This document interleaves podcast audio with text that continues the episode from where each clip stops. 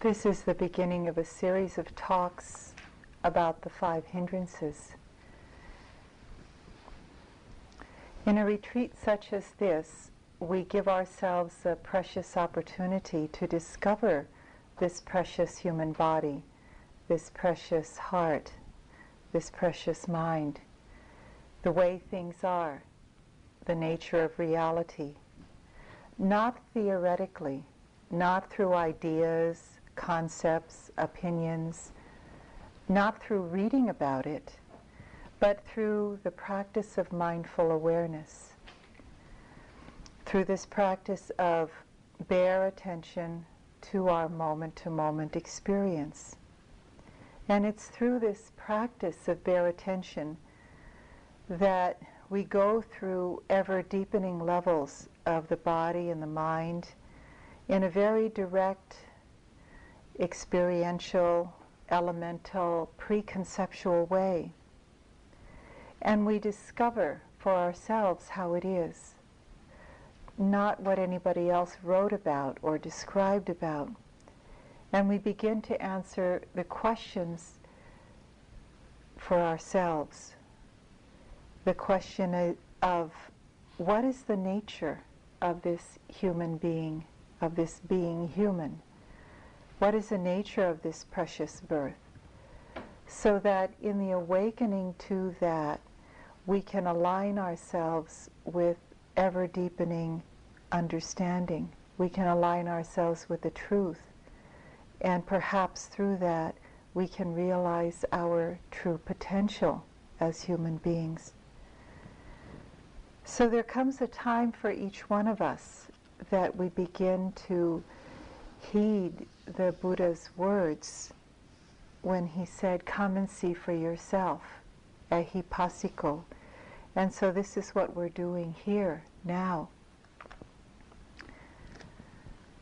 On our unique spiritual journeys that each one of us has, different from one another, unique to who we are as individuals, we come to know and experience the truth through many teachings, through many teachers, books, places that may inspire us. Our hearts may open, our minds may open through that. And we come to see perhaps uh, how true and how uh, mm, we feel so deeply that it's time to see for ourselves. There's that old Zen saying, gazing at the moon, we lose the pearl in our own hands. And so we're no longer willing to do that. We're no longer willing to gaze or to look somewhere else away from ourselves. But we're now willing to look into our own hearts, to look into our own hands, what we hold in our own lives. Scientists are now saying that each one of us is like a living hologram of the entire universe. And uh, it's interesting that more than 2,500 years ago, the Buddha said something similar to that. He said, In this fathom long body, the whole of the universe can be discovered in this fathom long body. So here we are in this practice in the midst of that discovery. And it's helpful to have that perspective on our practice. And not just that perspective, but perhaps even that intention that we are here to discover what this is all about, to allow ourselves to open to whatever unfolds itself in our practice. So that maybe in the unfolding of those places that have been long hidden, or maybe not so long hidden, but uh, maybe in the past we weren't so willing to take a good look at it. But now maybe we're able to see with a deeper honesty, a clearer honesty, what this is all about, what this opening, this awakening is all about. And we can come to it with an aha instead of an oh no. How am I going to do this? Instead of closing down in ignorance, maybe we can awaken. So it's usually by this time of the retreat that the usual layers of distractions and the usual habit patterns are not so magnetically pulling us. Maybe their magnetic force has weakened a bit. And other layers may begin to unravel and unfold and maybe seem more intense. And at this time of the retreat, we usually have an onslaught of various kinds of what we call visitors to the mind. uh, these visitors are either knocking very rudely or seductively at the door of our experience, at the door of our hearts, minds, and bodies.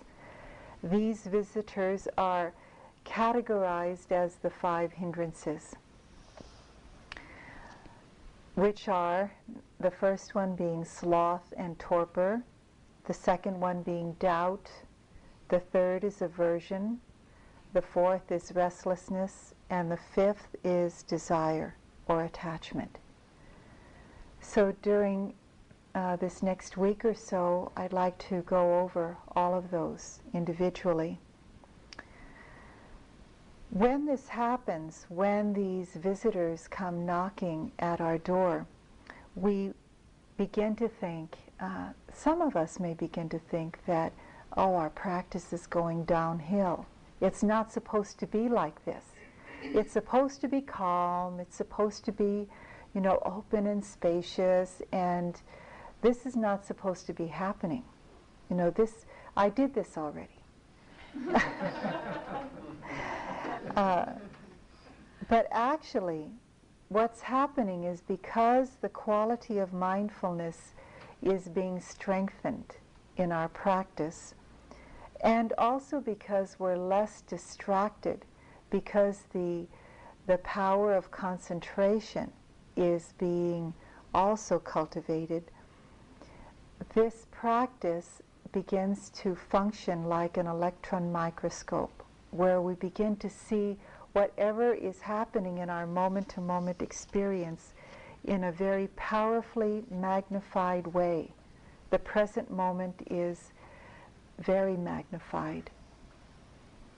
And so it's through this magnifying lens of mindful awareness that we experience more intimately and clearly what's going on.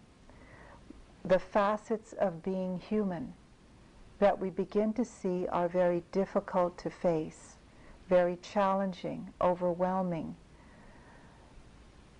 They are called hindrances because, and this is really an important qualification, they're called hindrances because when we are not mindful of them, they hinder our ability to experience life clearly, to experience life wisely. So they're only hindrances when we're not mindful of them because they hinder our ability to experience life clearly, wisely. However, when mindful awareness is present with these hindrances, we begin to recognize more clearly their unfolding, how the mind works, the ecology of the mind and the heart, the terrain, and we get to be, through that familiarity, we get to be more courageous, more honest with how things are.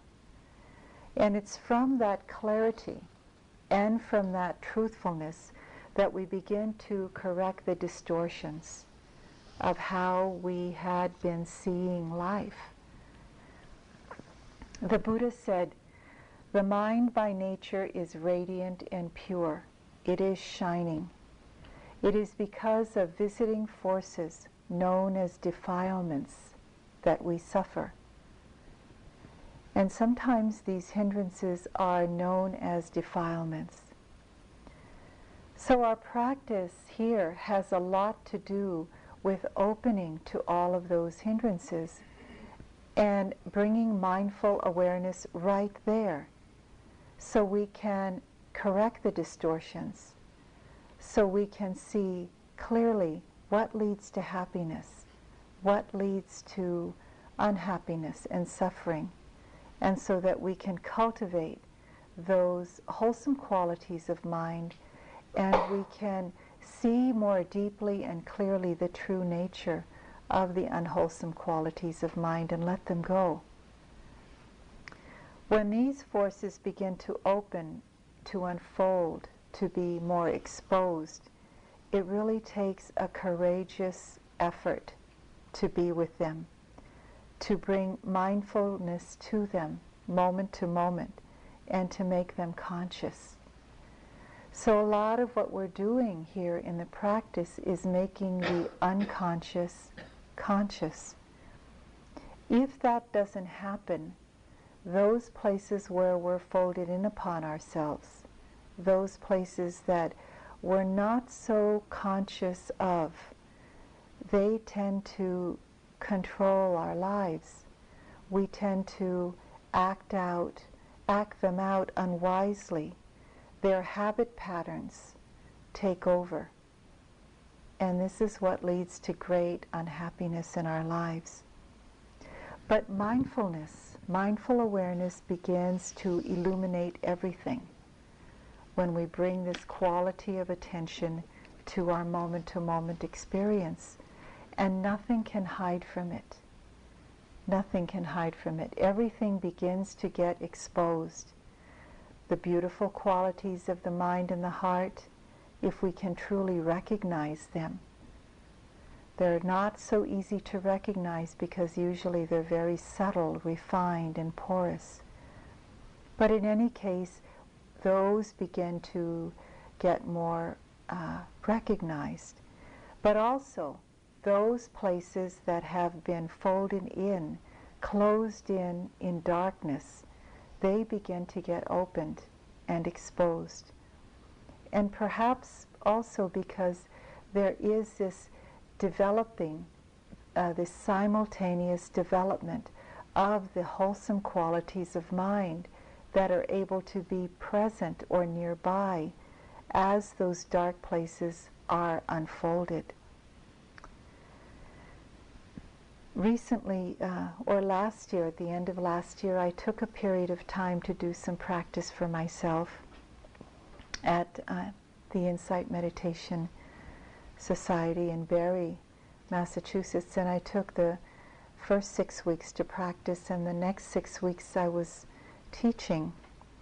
So I began the practice time with the usual sloth and torpor you know, and the various hindrances, impatience, aversion, resistance, sadness, guilt. I mean, you, you, when I hear it from you, it's so familiar. so I'm not above it all, believe me. so um, working with these places and also the very subtle places, the refined places, those very pleasant places of the mind and heart that one can get subtly attached to, those began to, that those kinds of attachments began to get exposed also. So I just had the full range of experiences. Generally, it, it felt like, you know, just working with everything on a pretty even keel. Sometimes there were uh, peaks and sometimes there were valleys, and it, it was generally all right. And kept going along, and a little more into about a month of the retreat. I woke up one morning. The previous day and previous days had been the usual dukkha, you know, the usual pain and suffering, and uh, the letting go of it, and you know, the highs and lows. And woke up on October 25th, which is my youngest daughter's 18th birthday and woke up that morning remembering it. And the first thought that came was um, this is her birthday and I'm not here for it. You know, so you can imagine what that, it was just like a, a wedge that opened up a lot. This daughter, who was 18, is the last of four children, and she was the last one out of the nest. And the previous June, she had graduated from high school, and that June, she had left the house also. So I felt like I was grieving this for a while already and thought that I had been there, done that, that was it, you know, and felt that, you know, there was just maybe some ripples left. But lo and behold, being a mother, which is, you know, the role that I'm most identified with, being a mother for 30 years, and we know that the places where we're most identified, we're most solidified around. And so when that begins to break up, when that, when seeing the moment to moment painful nature of that solidification begins to break up, it's very, very, very painful because it's held so tightly together. And so when that began to break up, it was really painful. It wedged open feelings of guilt and sadness, and not just my relationship with her, but of all the children. And of course, I never had a moment of thinking what I did okay, but it was everything of where I went wrong as a mother and where I failed and at inadequacy and all of that. It just was overwhelming not only in my relationship as mother to the children, but also indirectly as a daughter to my own mother. So, in going through that, there was a long period of days of, you know, just overwhelming, uh, drowning in, oh no, I can't face this. It's just really hard. And just the continuity of the practice got me through. You know, the a kindness to myself, compassionate attention got me through that. And I'll speak about that on another talk. But through the compassionate awareness of that opening and realizing as those places were exposed or re exposed, and maybe, you know, opening and recognizing that pain again, cognizing it over again, recognizing it in a way where I could give it a kind of attention that wasn't trying to fix anything or figure it out or do anything about it or uh, improve it, but where I could be with it without interpreting it.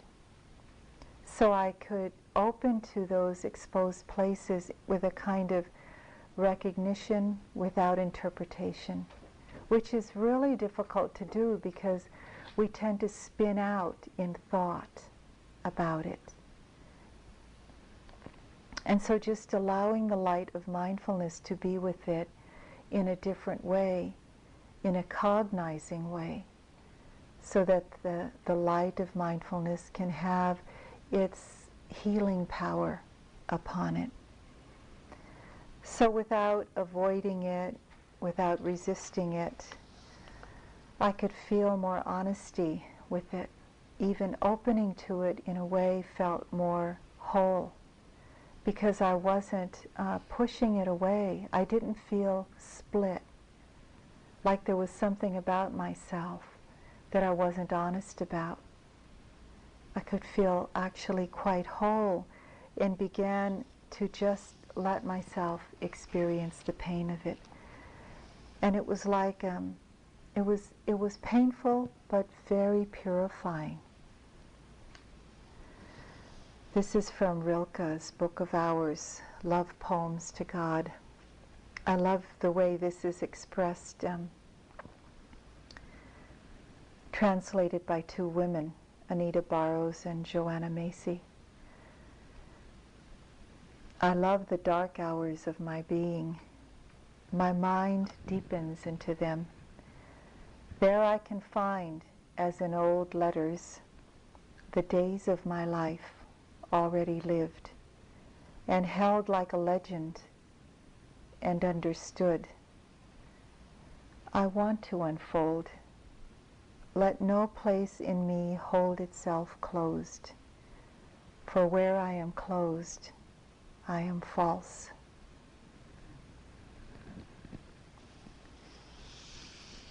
And so if we can have that kind of perspective, that kind of way of facing the hindrances, if we can remember that places are unfolding that need to be touched, recognized, with that kind of uh, light that dispels the darkness, the light of mindfulness, with that kind of compassionate attention that says, this is how life is, and it can be healed. So when we know how to work with all of these hindrances skillfully, these hindrances can actually be used as an opportunity to awaken. They don't have to close us down. So one of the things that we learn to do in our practice, apart from recognizing what's happening, is to reframe our understanding of what's going on sometimes we say, oh no, and we close down, but we can say, aha, this is the very place to place our attention. This is the very place where awakening can happen. Not, oh no, I'm not supposed to have this, but yes, we can open to this. Actually, in the Buddha's teaching, the Buddha spoke about the four foundations of mindfulness. The four being body, being the first, sensations in the body, feelings being the second.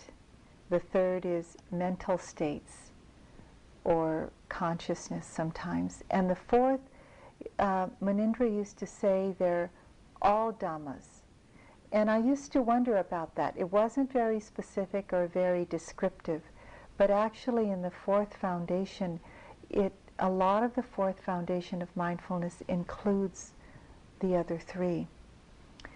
So in the fourth foundation of mindfulness, the fifth, uh, the five hindrances are specifically mentioned.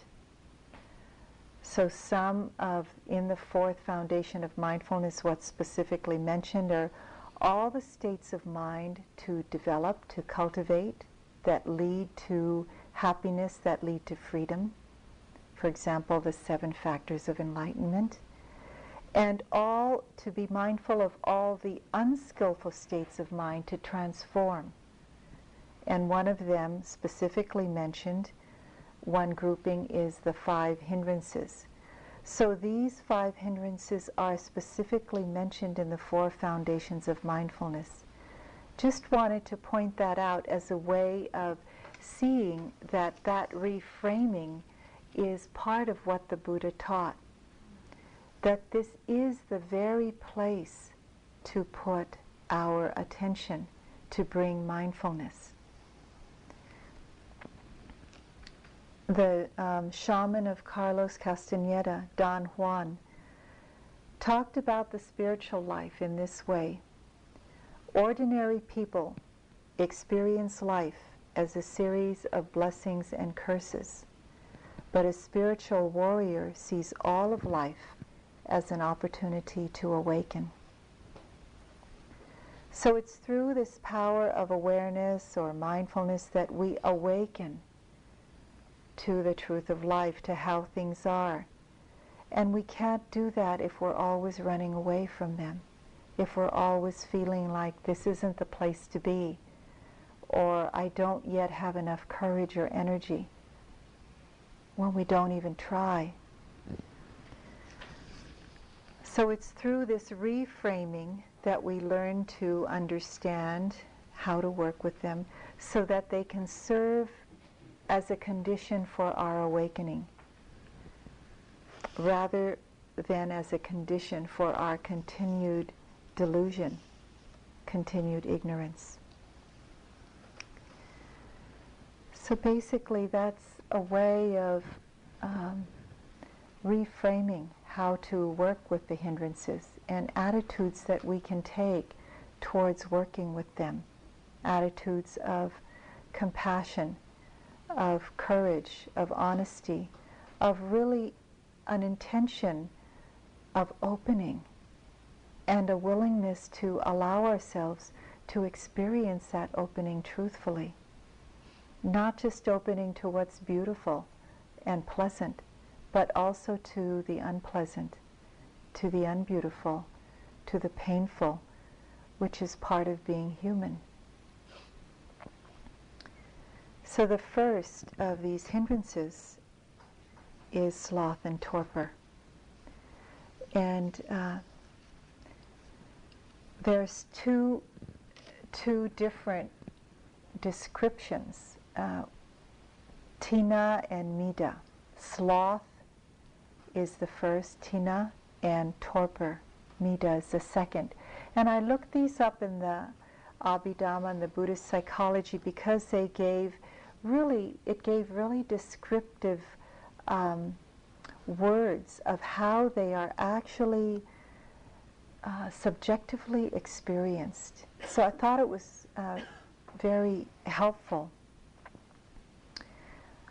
And first, I wanted to mention that it wasn't too long ago that I saw on a nature program a program about a sloth. You know, uh, and it was interesting. The sloth sleeps 20 hours a day, and so um, it can even sleep when it's hanging upside down, you know, on its tail. And it's easy. It's quite easy to appear that we're sitting and we're sleeping. We can do that also in our own way. So the first. Uh,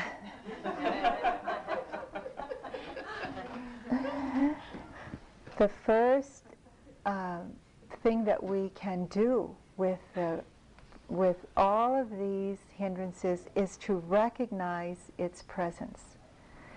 This is really challenging to do with sloth and torpor, with sleepiness, with sluggishness, because we we think when it's you know it comes that it's time to go to sleep, and especially when we're in a retreat such as this, you know usually in life when it's quiet and it's still, those are signals for us to go to sleep. And so in the hall, it's quiet and it's still. And when sloth and torpor arrives, usually those are signals for us just to follow it.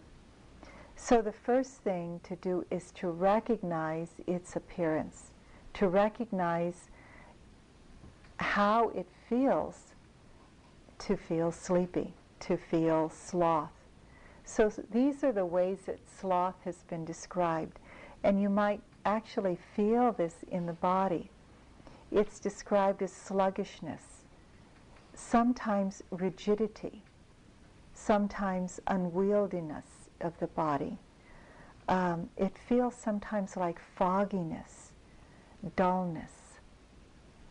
These are some things that you might begin to get familiar with before they totally take over, you know, before they get very strong. So we, we usually don't recognize sleepiness until we're well in it.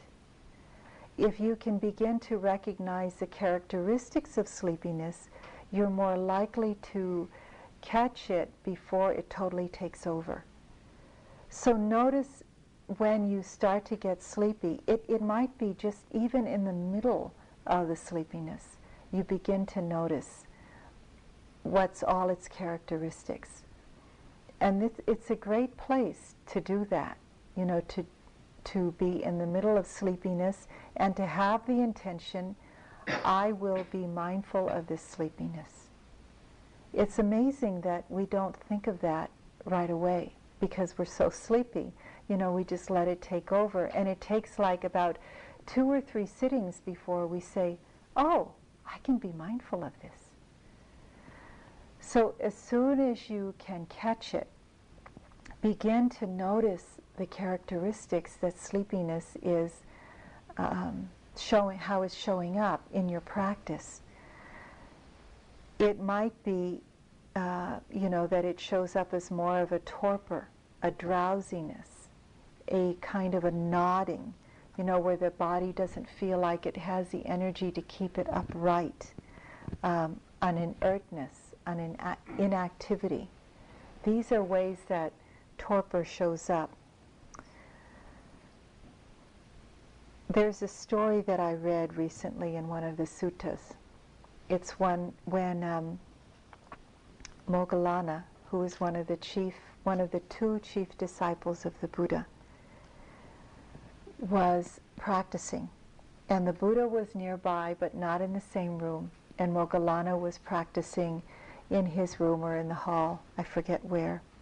And the Buddha saw Moggallana with his omniscient eye.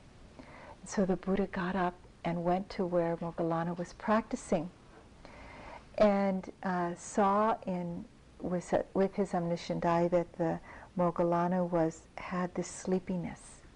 And so he approached Moggallana and said, Moggallana, are you nodding? Are you nodding? When I read this, it made me so relieved that if Moggallana could do it, I didn't have to feel so guilty about nodding. You know, you know that meditator's uh, sway that we get. Oftentimes at the beginning of the retreat, I open my eyes and, you know, there's, you know, about half of the room is like. it's really it makes me smile to see it. It's so sweet. It's like um, it's this gentle wave out there, you know. and so uh, then Moggallana said, "Yes, Venerable Sir, I am nodding. I am nodding." So the first thing to do is to recognize and to admit, you know, I am sleepy. I'm actually sleepy. I'm nodding. And to really to use that, to use that, even that, that uh, action of the body. Use it as a place to be mindful. At this um, time when I was practicing at IMS, I arrived there. I was totally exhausted from traveling to get there, arranging everything to get there. We had uh, just been assigned some new quarters, and uh, and I was going to leave Steve in those new quarters for six weeks, and so I had to, of course, you know, make it homey. So I was really busy doing my favorite mindful thing, shopping, and uh, getting it all ready. And so I, I, got to the place of where I could actually practice, and um, I, I found a place in the hall. I kind of sat on the woman's women's side and in the middle, you know, of, of that place, a place where I could kind of hopefully be inconspicuous, but sat in the middle. And um, I was so tired that, I, you know, I could hardly hold my head up. And, and uh, my whole body felt like it was just sinking down. It, was, it wasn't actually feeling that way.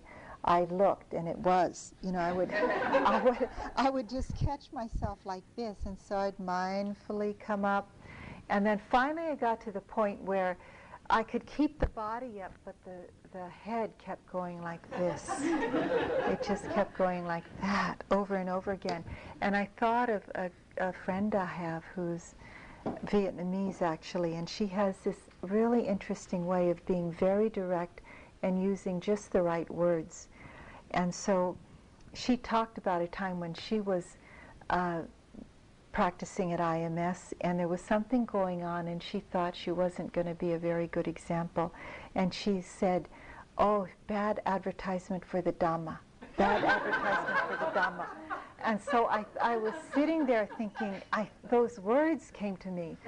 Oh, bad advertisement for the Dhamma. And I thought, oh, I'm in the middle of all these yogis and I'm going to teach the second half. And they're, th- they're probably going to think, oh, there she is. She can't even sit right. You know, so I, I just felt like, oh, that, that really, you know, it, it, I didn't feel felt ashamed, a little guilty, of course, all of that, but that wasn't so bad. That was part of the practice. I thought, oh, I, I this this will ruin the faith of the yogis. so I have to go someplace else. I have to sit.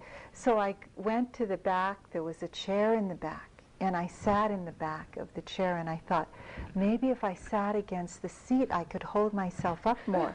I had all these thoughts of tying myself, you know, putting something there, and all, you know, all the thoughts that I know you go through, you know, how you were, how you're going to do it. So I, I just thought every way I could fix it. I sat in the back, you know, and just then I, it made me more sleepy. I just kept, and then I had the thought, oh no, the bell had rung once and everybody was getting out, and I was just raising my head, and I thought, oh my God, all these people are seeing me. I was not, I just, you know, they're walking out. Now everybody's seeing me. So, so then uh, it was, you know, all of a sudden it came to me like, duh maybe I can be mindful of this, right? So, first thing is to recognize what's going on. So, what was the more, the most predominant thing that was going on? It was the nodding. It was the nodding. So, maybe I could be mindful of the head like going, bump. So, I took the nodding as the object of practice and recognizing what was going on. So it was like, instead of, oh no, it was like, aha, I could use that mm-hmm. as the place of recognition. So just making the intention to recognize what was going on the moment as, as soon as I could at the very beginning. So it was all of a sudden everything settled down in my practice and I could all of the stray thoughts of trying to fix it up etc and I felt like oh, it was so easy. I could take that one movement as the practice. So it was really kind of playful to do. So I, I, made the intention, okay, as soon as the head begins to fall, I'll begin to, I'll get, be mindful of it. And so I was really vigilant, like, okay, this, this is going to be fun, you know. So I sat there, and as soon as the head began to fall, that intention to actually watch it kept me awake. And uh, so I began to see when it would just go boom. And, the, and then the whole practice for, you know, like one sitting was like watching it go down and bringing it up. Watching it go down and bringing it up. And then more and more refinement in it in just watching before it, the moment before it went down, like the intention would arise before it would go down, and just seeing that happen. And it was really awakening. Just connecting with that place. It was so awakening. And it's actually said that in terms of, you know, the working with uh, jhanas or absorption practices that connecting with the object actually um, dispels sloth and torpor. So connecting with the object was what needed to happen, recognizing, connecting, recognizing. So could recognize in the movement of the head going down dullness, heaviness, sometimes lightness, sometimes weakness. All of these things that that we don't see so clearly because we don't have that spark of energy there at that moment. We kind of just go with it. So if you can get that spark of energy there, it's really awakening. And the moment of awakening, like you can awaken in the moment of dullness. And you're not then so much feeling lost and like, oh no, what am I doing wrong? You're feeling like very confident in that moment. Your, your practice begins to shift. There was a woman at the last, one of the last retreats that we taught at um, Cloud Mountain, whose main hindrance for many years was sloth and torpor. And I gave this talk kind of the second day of the retreat. I gave the talk, and the whole talk was pretty much on sloth and torpor. So she decided to use everything that arises with sloth and torpor as her whole practice for that whole retreat, to make the intention to do that. And she, at the end of the t- retreat, she felt so confident and empowered with her practice. And it, it just kind of, um, that intention to see into that spilled over into every aspect of her practice. It can be really powerful to use this place where we're most deluded, one of the most deluded places in our practices, and bring the energy and light of mindfulness there. So I want to spend more time on this since we're being here a month and we can spend time on each of the hindrances. There's usually three causes of sloth and torpor to arise. And it's helpful to know this because then when we know this, we, we sort of put it in the right category for ourselves and we don't sometimes feel so bad about it.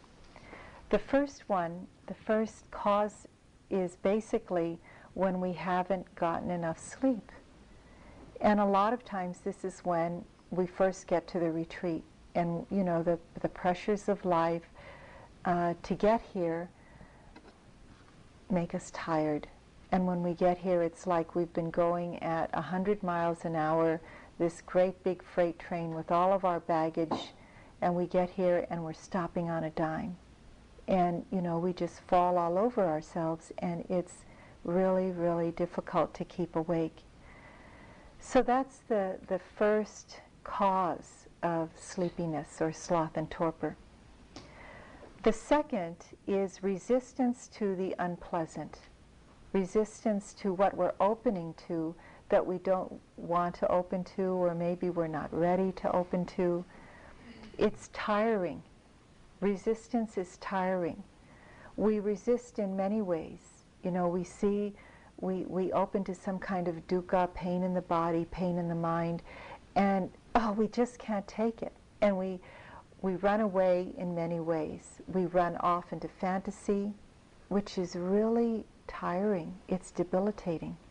Into thinking about things, into figuring it out. It's very taking of the energy. Uh, we, we don't do the practice. We run away from it by not doing the practice, and when we're not mindful, we get more tired.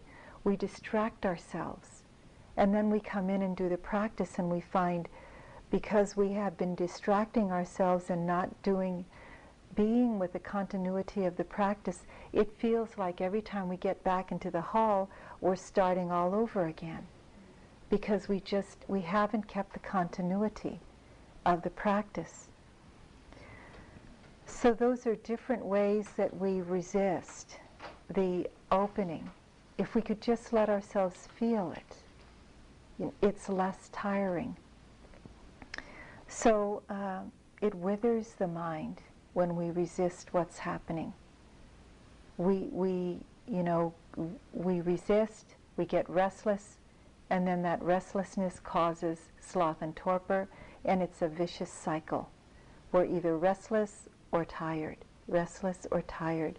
So if something like this is happening, there's something that we're resisting in our practice that might need to be opened up to, or we might need to do some other practices first to gain the strength to open up to those places that we might be resisting and don't yet feel the safety or the strength to open to them. So we might need to do some balancing practices like compassion or metta. The third cause of uh, that kind of sloth and torpor is an imbalance of energy and concentration. And it's not so much sloth and torpor, but more what we call sinking mind.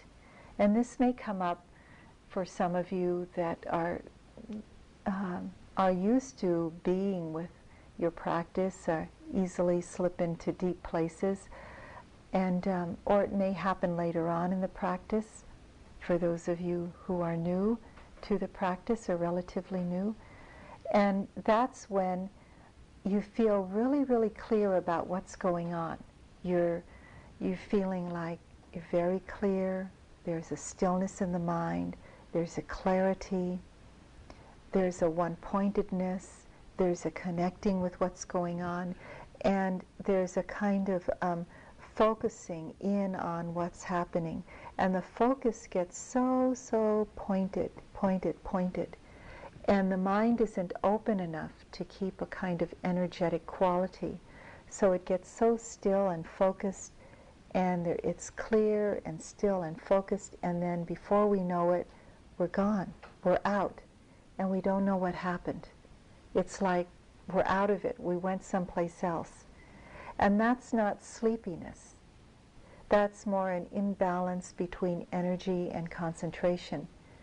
And so there are different practices that we do with that to help regain the balance in in the practice. And when you talk about your practice, we might recognize what's going on uh, that you may not be recognized, recognizing, because sometimes when you're in the midst of it, you're not recognizing what's going on. It's something that some from, someone from the outside can see more clearly. So might give you some practices to deal with that. So when, when these are happening, you know, when we haven't gotten enough sleep or resistance to the unpleasant and etc., we can work with all of those things and we can reframe our understanding about them. That this is the very place to do our practice. Sometimes we may feel like we need to act it out, you know, and sometimes that may be the skillful thing to do. Like when we first get here and we're so tired and maybe we need an extra nap. And that's okay. But sometimes when we're deeper in the practice, that might not be the most skillful thing to do. So restraining ourselves from acting it out and, and having the intention to work with it first and foremost with mindfulness noticing, you know, the characteristics of that. So first working with it with mindfulness, and then if it if it's so overpowering, you might have some antidotes that you could use with sloth and torpor. One of the easiest antidotes to sloth and torpor is something that we can do just in our here when in the hall is just to open your eyes and look at a light. You know, in the evening when we get really tired, a lot of times when I'm really tired, I open my eyes, and if I'm near a light, you know, just look down at the floor. Or if I'm far from a light, I'll look out at the light. And just that ener- energy coming into the mind awakens the mind a little more to stay more alert. Another thing we can do is sit up straight. If you're sitting in a chair, you might uh, not lean on the chair, but sit more forward on the chair so you're not leaning back. And take a long, quiet breath. Quiet breath. And uh, just let oxygen into the body. Sometimes just a little oxygen will help. Pulling the ears will could help. I've found out from a friend who's an acupuncturist that that does have some physiological effect on the body. I can't explain it, but he, he, it made sense when he talked about it. So pulling the ears would help. Uh, being mindful of, having an intention of being mindful of one entire breath and noting it, you know, noting more. In, in, in, in, out, out, out, out, like that. That the energy that it takes to note may bring just the right energy to awaken the mind. And it might not be very much. Recollecting our death and how precious this time is. You know, the might not be able to practice again. So to use this time wisely so that we don't give in to the sleep. Standing up. A lot of times uh, in, in our retreats, oftentimes people stand up. And we haven't yet had one person fall over. So uh, rest assured, it, you have, when you stand up, there's a kind of alertness that isn't there when you, you know, compared to when you sit down. So these are all the ways that we can work with sloth and torpor and uh, using it as actually as practice. First, being mindful of all of its characteristics, all of the ways that it manifests, and then using the antidotes. You know, you might try what works best for you. And most of all, bringing a kind of reframing to it that is gentle with ourselves. You know, in all of these ways that we work with it, whether we're recognizing what's happening, we're, ref- we're, we're reframing from acting it out, re- refraining from acting it out, or re- we are reframing our understanding of it. In all of these ways, if we can just bring a kindness, a compassionate attention to how we do, to what we do, it always works a lot better than being harsh with ourselves about it. I'd like to end with um, a, a part of this um, poem by Rumi. It's called The Guest House. This being human is a guest house. Every morning a new arrival, a joy, a depression, a meanness. Some momentary awareness comes as an unexpected visitor. Treat each guest honorably. He may be clearing you out for some new delight. The dark thought, the shame, the malice. Meet them all at the door. Be grateful for whoever comes because each has been sent as a guide from beyond. So let's sit for a moment and let the words dissolve.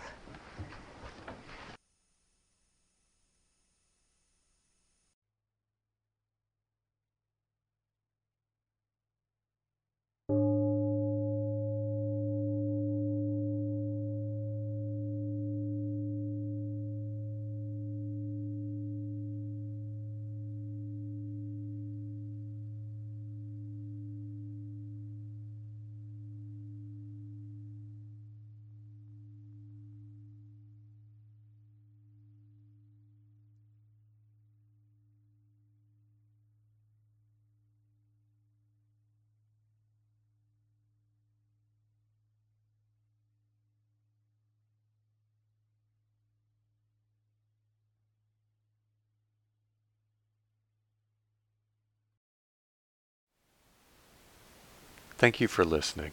To learn how you can support the teachers and Dharma Seed, please visit dharmaseed.org slash donate.